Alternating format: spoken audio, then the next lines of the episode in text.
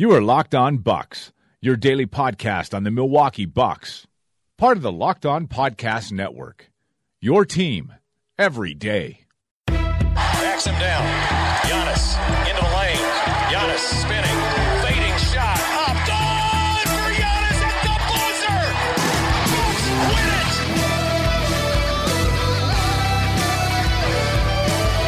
We may be every ball we believe on the future. Bucks win it.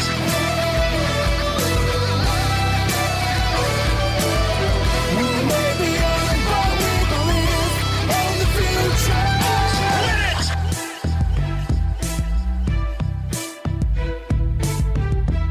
Welcome to Locked On Bucks. I'm Eric Name, Milwaukee Bucks reporter at The Athletic, Wisconsin. And joining me as always is my good friend and the founder of Brewhoop.com, Frank Madden. Frank, how you doing, buddy? I'm doing well, Eric.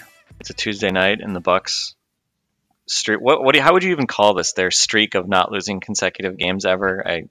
It's kind of an awkward thing to even express, but I guess what they've lost 13 times this season, and then they've won the second game every time. So they're 13-0 after a loss, I guess. And we saw that continue tonight. How many times have they won by exactly 10 points in the last few weeks? I feel like most of their wins of late have come by exactly 10 points. And we got yet another one of those tonight against the Pistons. They're basically staying true to their, to their kind of season differential, more or less. Tonight, 121.8 offensive rating, so very good. 111.2 defensive rating, not as good, but plus 10. That's kind of what they've been around all year. And tonight they do it again with Malcolm Brogdon out due to injury. Tony Snell steps in, and Tony Snell played well, but Pat Connaughton played great. DJ Wilson had a nice game, and nice to see the usual suspects among the other starters all playing well. I mean, you don't put up a 121 offensive rating without a lot of guys contributing, and same old.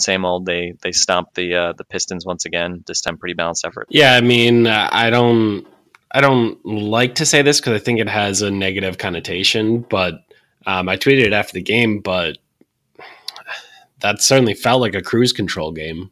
Like They were just like, okay, we're gonna get ourselves a nice lead, and then, okay, Pistons, like you can come by and hit a couple threes in the third quarter and, play us close to even there. And then we'll push it back out in the fourth quarter. And then in the end, you can make it a little bit more respectable than it actually is, but we're just going to beat you.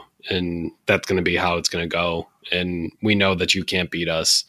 And I mean, that was pretty much what it was. And, it just felt like, I know it's a soccer term, but the Bucks outclassed them. It was just like those two teams. I don't want to say don't belong on the same floor, but you can just tell that the Bucks are a much better team than the Pistons. The Pistons are in disarray with Reggie Jackson photobombing Blake Griffin, Dwight Howard style during post game interviews. Like you can just tell like they're a team that's totally out of sorts, while the Bucks know exactly who they are, what they're about, how they're going to play, and just go out and execute. And I mean, it's kind of disappointing. I think I mentioned it on Sunday, but I got to watch the Thunder game with one of my favorite people, Matt Moore from CBS, or not from CBS anymore, from the Action Network. Sorry, I made that mistake the other night. He's at the Action Network now. But one thing we were talking about was he was asking Matt Velasquez, and I was like, is Giannis ever going to have that month? And I was like the one that would seal the MVP for him. And he's like, yeah, is that going to happen at some point? He's like, cause I kind of keep waiting for it. And, Matt and I kind of looked at each other and we're like, maybe not. Like, unless there's an injury, like this Bucks team is too good. Like, that there's not going to be nights where he gets to put up insane stat lines against crappy teams, because the Bucks, for some reason, are in a battle against a crummy team. Like, those nights don't exist for this Bucks team. Like, they're just too good for that.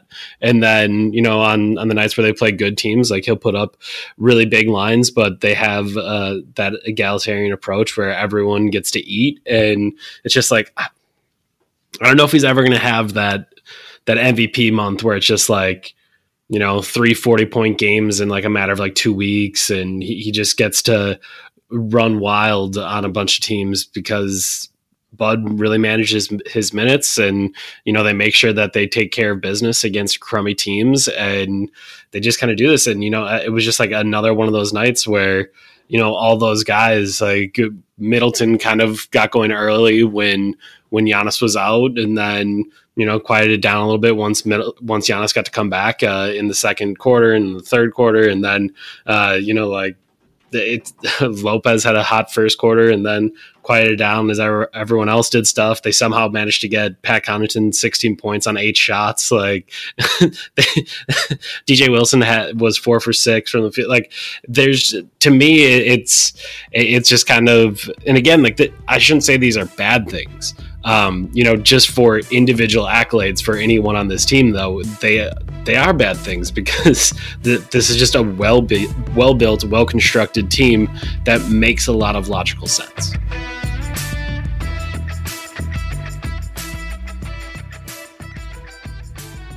Yeah, I mean, they're too good that, I mean, playing bad teams, like, you know, like kind of you're alluding to, I mean, they're probably going to win those games by enough points, especially at home, that he's not going to play as much. So you almost have to play a lot of road games / a lot of good teams probably for him to play enough minutes to like compile huge stats, which, you know, again, typically are the, you know, what you need to really kind of blow people away. And interesting. I mean, they are now in this kind of extended road stretch, so this actually might be more of a chance to do that. I mean, tonight, a game that they were pretty comfortably in control of for, you know, I'd say most of it. You know, he still plays 35 minutes because they couldn't quite shake them in the end, right? I mean, they were up by close to 20 for kind of long stretches there in the fourth quarter, but kind of just let the Pistons hang around a little bit. Detroit hits 12 out of 37 threes. Not a great percentage, only 32%, but, you know, they got enough volume that it seemed like everyone, you know, every few minutes they would hit a couple threes, and then kind of it'd be like, all right, they're down 11 or 12 rather than, you know, something closer. So, yeah, it was. It's going to be interesting with him. I think certainly there's a lot of road games coming up here, and the other thing too. I mean, these kind of high-profile games against good teams. I mean, that's also where, you know, the narrative tends to shift, right? I mean, like I think The Jump did a thing like, oh, has Paul George moved past Giannis after the one game in Oklahoma on Sunday? And I don't know. I mean, it's just like, I get it. Like, national televised games, more people are watching, but, you know, in reality, that shouldn't be what, you know, decides an MVP race. Mm-hmm. But it'll be interesting. I mean, obviously playing Toronto on Thursday, I mean, you know, Giannis had kind of a quiet first game in Toronto. He has a huge scoring night and a loss at home in the last game against the Raptors.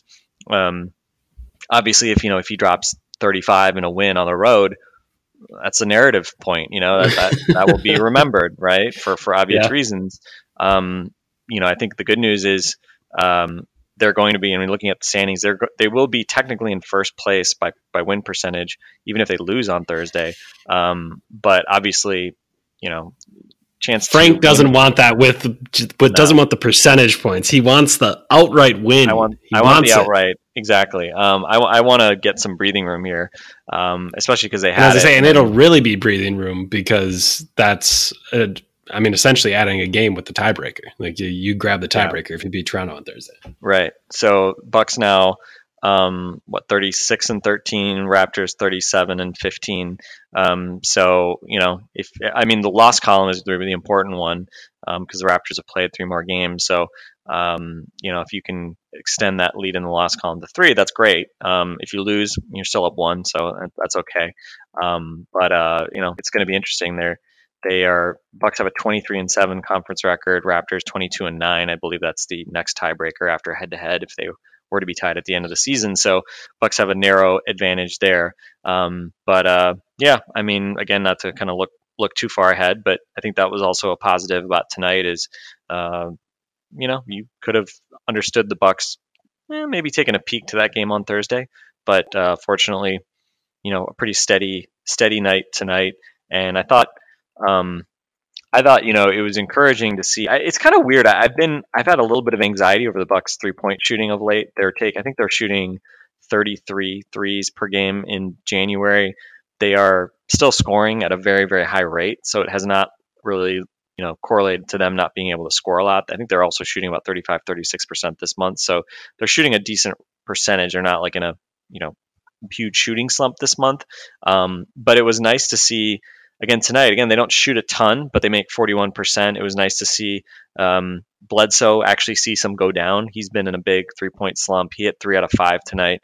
And then Pat Connaughton, only 2 out of 3, but man, feels like it's been a couple months since Pat Connaughton hit a 3-pointer. Ooh. And he was 7 out of 8 from the field, 16 points. I think that was a season high. I think he airballed his first 3 and then hit his next 2, which he did. Was a nice change because, again, like that game against Charlotte, you love the fact that you can kind of dust him off, throw him in there, and he delivers with great energy. Defense was really a key piece without scoring a point in the fourth quarter there. So it was nice to see him get an opportunity tonight with Malcolm Brogdon on the shelf. And while Snell stepped into the starting 5, Connaughton also played 22 minutes. And, the depth, especially on the wing and in the backcourt, has been obviously a strength all season. And, as much as Brogdon has been good this year, I think he's one of the few guys I want to say who I have to double check. I think they might be better with Brogdon off the court this year. He has at least the, of all the kind of starters, he has the most demonstrable. I think it might be like +1 net on court versus off, which is the lowest of the 5 starters. So, again, statistically, they have been able to survive without him better than any of the other starters. And tonight, obviously, with Snell and Connaughton playing their roles well, you can see like, hey, even without those guys, you still have George Hill as a another point guard off the bench, and you've got obviously other wings who can step in and play and contribute. So so that was nice to see kind of a guy.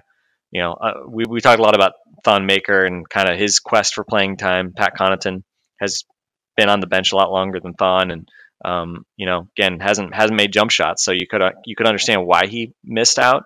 But tonight, getting a chance with Sterling Brown rested was Sterling just rested tonight? Was it just one of those random games where Sterling just rests? Is that was that the explanation? I believe it was a rest. Okay. So, again, no Sterling, no Brogdon, 2 key rotation guys for most of the, the last couple months.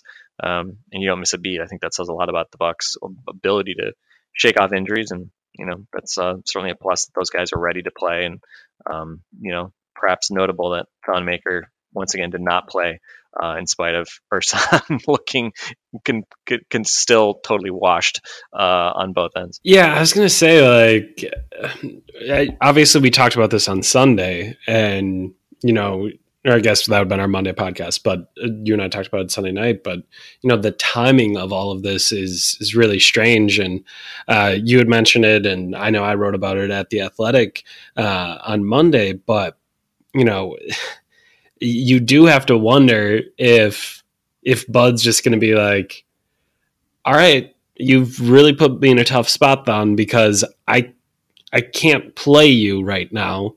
Because if I do, then the whole team, when they're not feeling good about their playing time, is going to be like, I want to trade. I'm getting out of here. Like, because, again, that might not necessarily be how it went down. But from the outside, I think there would certainly be something like this that if that would occur, then, people would construe it that way. But I find it hard to believe that Thon would not have played against the Thunder as Ersan got ran off the floor. And as DJ Wilson struggled. And tonight, again, while Ersan just looked terrible, I can't imagine Thon not getting some minutes over him. And again, maybe it wouldn't have happened because, as we've talked about many times before, Ersan's a Bud guy, and Bud really trusts Ersan and believes in him. But, we're looking at weeks maybe even over a month now, where Ersan just really has not looked good. And, you know, when you start to think through all of that, it's like, well, you know, then Thon should kind of step in because, well, when you look at the wing rotation, you mentioned it tonight with Connaughton, but, you know, at the start of the season, it was Dante. And then it was Pat for a little while. And then it was Sterling Brown. And, you know, now Sterling Brown went down and Pat steps in and plays well. And, you know, like, guys just get chances on this team. Like, that's kind of how these bench roles go. DJ Wilson wasn't playing to start the year. And then he got a chance and got to play some. And, I mean, Thon was playing for a long stretch and now isn't. And, you know, I got to say, I couldn't help but watch that game and not think to myself, wow, Thon's team really screwed up. Like they really screwed up with making a public trade demand because I don't know how he doesn't see time in these games while Ersan actively tries to play as bad as possible and see if he can still get played. Like, and again, that's not what he's trying to do, but it's just a total struggle for Ersan. I think you're looking at 56 minutes now where he hasn't scored across 4 games. He hasn't scored. Like, he's just in the middle of a really bad funk. And I mean, Thon would fill those minutes. So that was one of the big takeaways of this game. I know I should be focusing on the good things that the team is doing and all that stuff, but you know, when I'm thinking about this game, it's a struggle not to think like, man, Thon really screwed up. Like this was, you had mentioned it and how weird you thought it was at the time. And, you know, now looking at it, yeah. Like why? Well, why make that complaint when you're only on the bench for like 2 weeks?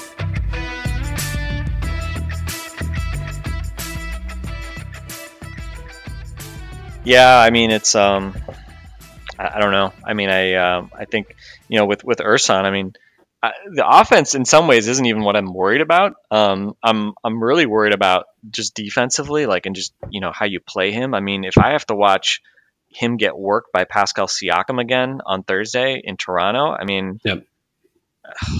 That's going to suck. I you know, I mean, even if he can make a couple shots, you know, I just think defensively, he's just going to, he just has such limitations against some of these kind of top end athletes and some of these best teams. So, yeah, I mean, it's unfortunate, but, I also understand it, you know, if you're Bud that, hey man, you want to air your dirty laundry, like you're putting me in a tough spot. You're gonna have to think about this a bit longer. So I don't know. I mean, I hope at some point, I mean, I would say I would still be hopeful that maybe Bud, maybe someone shows shows him Thon's splits in Toronto ahead of the game on Thursday, and you know, lets him know, hey, if ever you were going to dust him off for a game, this is the game, because you know Thon in Toronto, feeling like he has a chip on his shoulder, especially now because he hasn't been playing. Like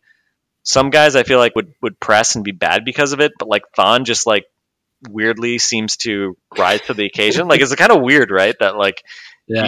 He's such a tryhard, but he still seems to have this extra gear in like the playoffs or in Toronto, which is just kind of strange. Like clearly he can't really tap into that all the time. But anyway, so yeah, we'll see. You know, Christian Wood was also actually active tonight, or at least on the bench, wearing not a suit after his 40 point 20 rebound game the other day in the G League. But again, part of that also just might be, you know, obviously because of the injuries and just, you know, you needed bodies at this point. So, so we'll see. DiVincenzo's been out, Brown out tonight, Brogdon out tonight. Fortunately, probably an opponent where you can obviously get away with that a bit more. But we'll see. You know, especially obviously Brogdon, you would love to have him available on Thursday, and I'd say Sterling as well. I mean, you know, again, I think. Never bad to have an extra MFer available on the bench when you're playing against Kawhi and that physical, you know, kind of wing / forward rotation that the Raptors have. So, so yeah, it should be interesting to watch. We didn't talk about DJ, but I thought DJ had some nice minutes as well tonight after kind of a quiet week or so. You know, kind of Detroit was the scene of his breakout game in a lot of ways. whenever that was. I guess that was, I want to say that was December 17th or 18th or something like that. 17th, yeah, yes. I was driving from Texas to Milwaukee that night and spent the evening in Little Rock, Arkansas. So I remember when that was. But on that magical night in Little Rock with me watching on my phone after we got in late, a star was born. Or at least DJ Wilson had his breakout. And so it was good to see him produce a bit more. 4 out of 6 tonight, hit a 3 plus 14 in just 18 minutes. And that's especially important with Ersan struggling, right? Because if you're going to need a short hook with Ersan, I mean, Ersan hadn't played 10 minutes in the last 3 games. Tonight he plays, 14 minutes. But getting DJ and being able to extend him a little bit, obviously, is pretty important. And I thought it was interesting. I mean, we didn't really talk about what Detroit did, but Blake Griffin has gotten his against the Bucks and did have 9 assists, 7 rebounds tonight, but 18 points on 16 shots, 6 out of 16 from the field. Giannis still almost fouled out in the end. He had 2 quick fouls and then had a couple fouls late, but the refs let him play. I mean, I don't think it was illegal, but he was playing more physically. He was playing, I would say, let's say this, more physically than I feel like they usually have let him play, especially against Blake Griffin, who, is one to exaggerate contact as well. And, we haven't really even talked about Giannis. I mean, again, not even like a huge night from him, 21 points on 16 shots, but 11 assists. He was in playmaker mode kind of early, and then he was feeding guys and they were hitting threes in the fourth quarter as well. They went into their give the ball to Giannis and let him get his assist for a triple-double mode. But he didn't have enough rebounds. Weirdly, 8 rebounds tonight, didn't quite get there. But 3 steals, 2 blocks, a couple turnovers. So, good night from Giannis. Ho-hum, 21, 11, 8, 3, 2 from the MVP candidate. So, and I thought Khris Middleton was also good too. I was gonna say with Giannis tonight, I thought it was interesting just that, someone had tweeted me, I think it was in the second quarter, and it was like, "Oh, are you worried or concerned that Giannis isn't playing quite as aggressive?" And especially after the Thunder game where he was held back a little bit or whatever it may be. And it was just like, well, one, I didn't think he was not playing aggressive against the Thunder. I thought he was extremely aggressive against the Thunder. They're just super physical and athletic, and can kind of slow him down. And then in the second quarter, you mentioned the assist and going into playmaker mode. That's kind of in some ways the brilliance of Giannis, that he can pick up 2 early fouls and then know that I cannot pick up a 3rd. And I often pick up offensive fouls, whether or not they're warranted. I pick them up. So maybe let's get into spots where I know teams are going to crash on me, and then let's start kicking out from there. And, I just thought once he returned after he got those 2 early fouls in the first quarter, I thought in the second quarter it was just like, okay, he was totally in control of his body. He wasn't going to get an out-of-control foul on the offensive end, and he was just going to, kind of flip the switch and say, all right, it's my time to come out here and make some plays. And, that was exactly what he did. And at the end of the night, he ends up short of the triple-double without the rebounds. But, I thought that reflected the 21 and 11 reflected a Giannis that just knew, okay, I picked up those early fouls and I can't pick up any more, and I just gotta be a playmaker. And I thought he just did a brilliant job kind of switching his play up there. So just a night where he can kind of show off all of the other things that he does. And, obviously that meant, more floaters in the lane instead of dunking on people, which is why I think you see 8 of 16 instead of a number 10 of 16 or 11 or 12 of 16, where he was settling a little bit more, but he was settling out of necessity. And I just thought it was kind of a really nice flip the switch kind of night from Giannis. And you have to be truly great that you can play a different way, or you can play with your aggressiveness turned down to 80% or 75% or whatever it may be to have a night like that. So I just thought that was a really impressive performance. You mentioned Middleton a little bit there at the end. Obviously you want to see the turnover number come down a little bit. I think one of them he got on like a pass that hit his hand and he might have got fouled on that went out of bounds. But either way, like 5 turnovers would have been too many. Six is definitely too many. But, the 6 assists from him, you mentioned it on like a pass that he had thrown. He had the pick and roll kind of working with Lopez and then with Giannis as well. And, you said something that as I was thinking through it, I was like, yeah, I think you're right. And again, it might be something that speaks more to the Bucks' typical like pick and roll ball handlers than maybe Middleton's brilliance or anything like that. But you mentioned that you don't trust anyone more on the pick and roll to get the ball to the roll man than Middleton. And yeah, I mean, I think on this team that's totally true. Like he has gotten really good at it, and his passing I think is constantly underrated. But just the fact that most of the time on a pick and roll, if it's Bledsoe, guys are just going to sink, and he's not going to have a chance to throw the pass. And then he's not the best tight spaces passer as is. And then Giannis, if he's in a pick and roll, which is pretty rare as the ball handler, but if he is in the pick and roll, like he's thinking about going downhill. And Khris really is like the playmaker of that bunch in the pick and roll. And, I thought he just kind of got it going that way, and then was out for a while there in the fourth quarter, and then just kind of played a little mop up duty and, had a solid 15, 6 and 6 night. Yeah. I think that's one of those things that as a Giannis stan, I pay, really close attention to who runs like pick and roll well with Giannis. And, Bledsoe and probably even Brogdon like run pick and roll with Giannis probably a lot more just because they're the primary ball handlers more often. But I was looking at it. I mean, Bledsoe has the most assists to Giannis this year. I think he has 72, but second is Middleton with 52, and then I think Brogdon has like 32, which kind of makes sense because Brogdon like pick and rolls. I can't even remember the last time he actually used a pick and roll to get Giannis the ball, other than like on a switch and a post up pass. Like he just doesn't. He's not going to throw a lob. He's not going to throw a pocket pass. He just doesn't really do that. Like he's using it to get to the rim and score. And Bledsoe, that's like talking about like everything Brogdon does. Like yeah, if he has the ball in his hand, it's like he's gonna get to the rack. Like or he's gonna try to get to the rack. And if he doesn't get to the rack, he's gonna do the little like Nash baseline dribble on the baseline and then come back out on the other side and kick it out. Like that.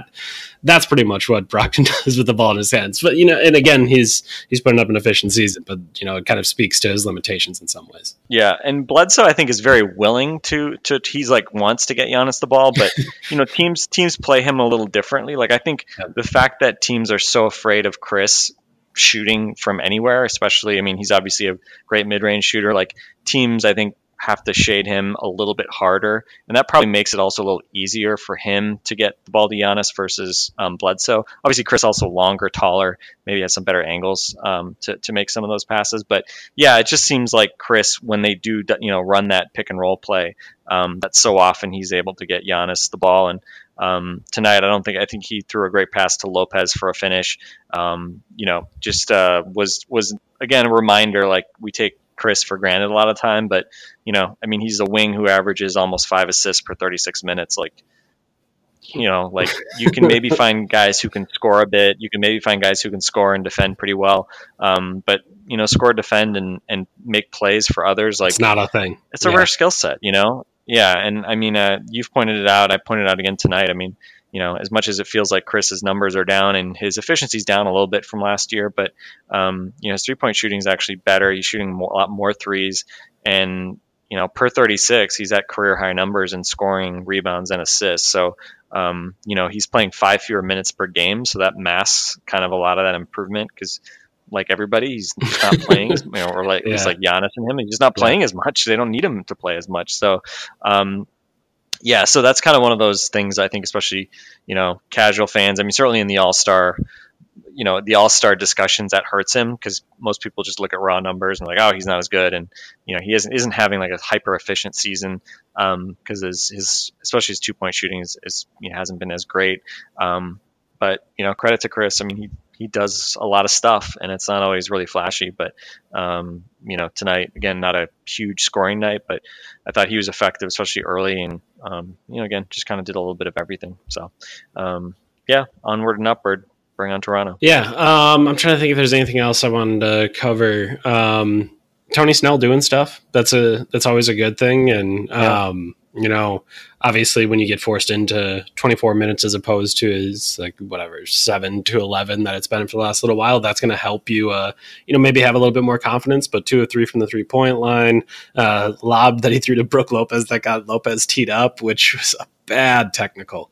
But still, just a nice play there from Tony Snell. And yeah, I mean, I think overall a team win, no doubt about that. And the Bucks just kind of keep rolling. And it is interesting, I think, to look at this, at the rest of this road trip a little bit. And again, obviously we're going to preview that Toronto game, but Saturday against Washington and then Monday against Brooklyn, that Washington and Brooklyn stuff, like, you know, we talked about it, I don't even know when, months ago probably, but, you know, as the Wizards were playing terrible basketball and we were looking at the Bucks' tough schedule, and, you know, whether or not the Bucks were going to have it easier later on. And, you know, we joked like, man, it probably almost makes sense that you'd want the Wizards right now, that, you know, they're so bad that you almost wish you would have got those games out of the way now, and you're not going to get that same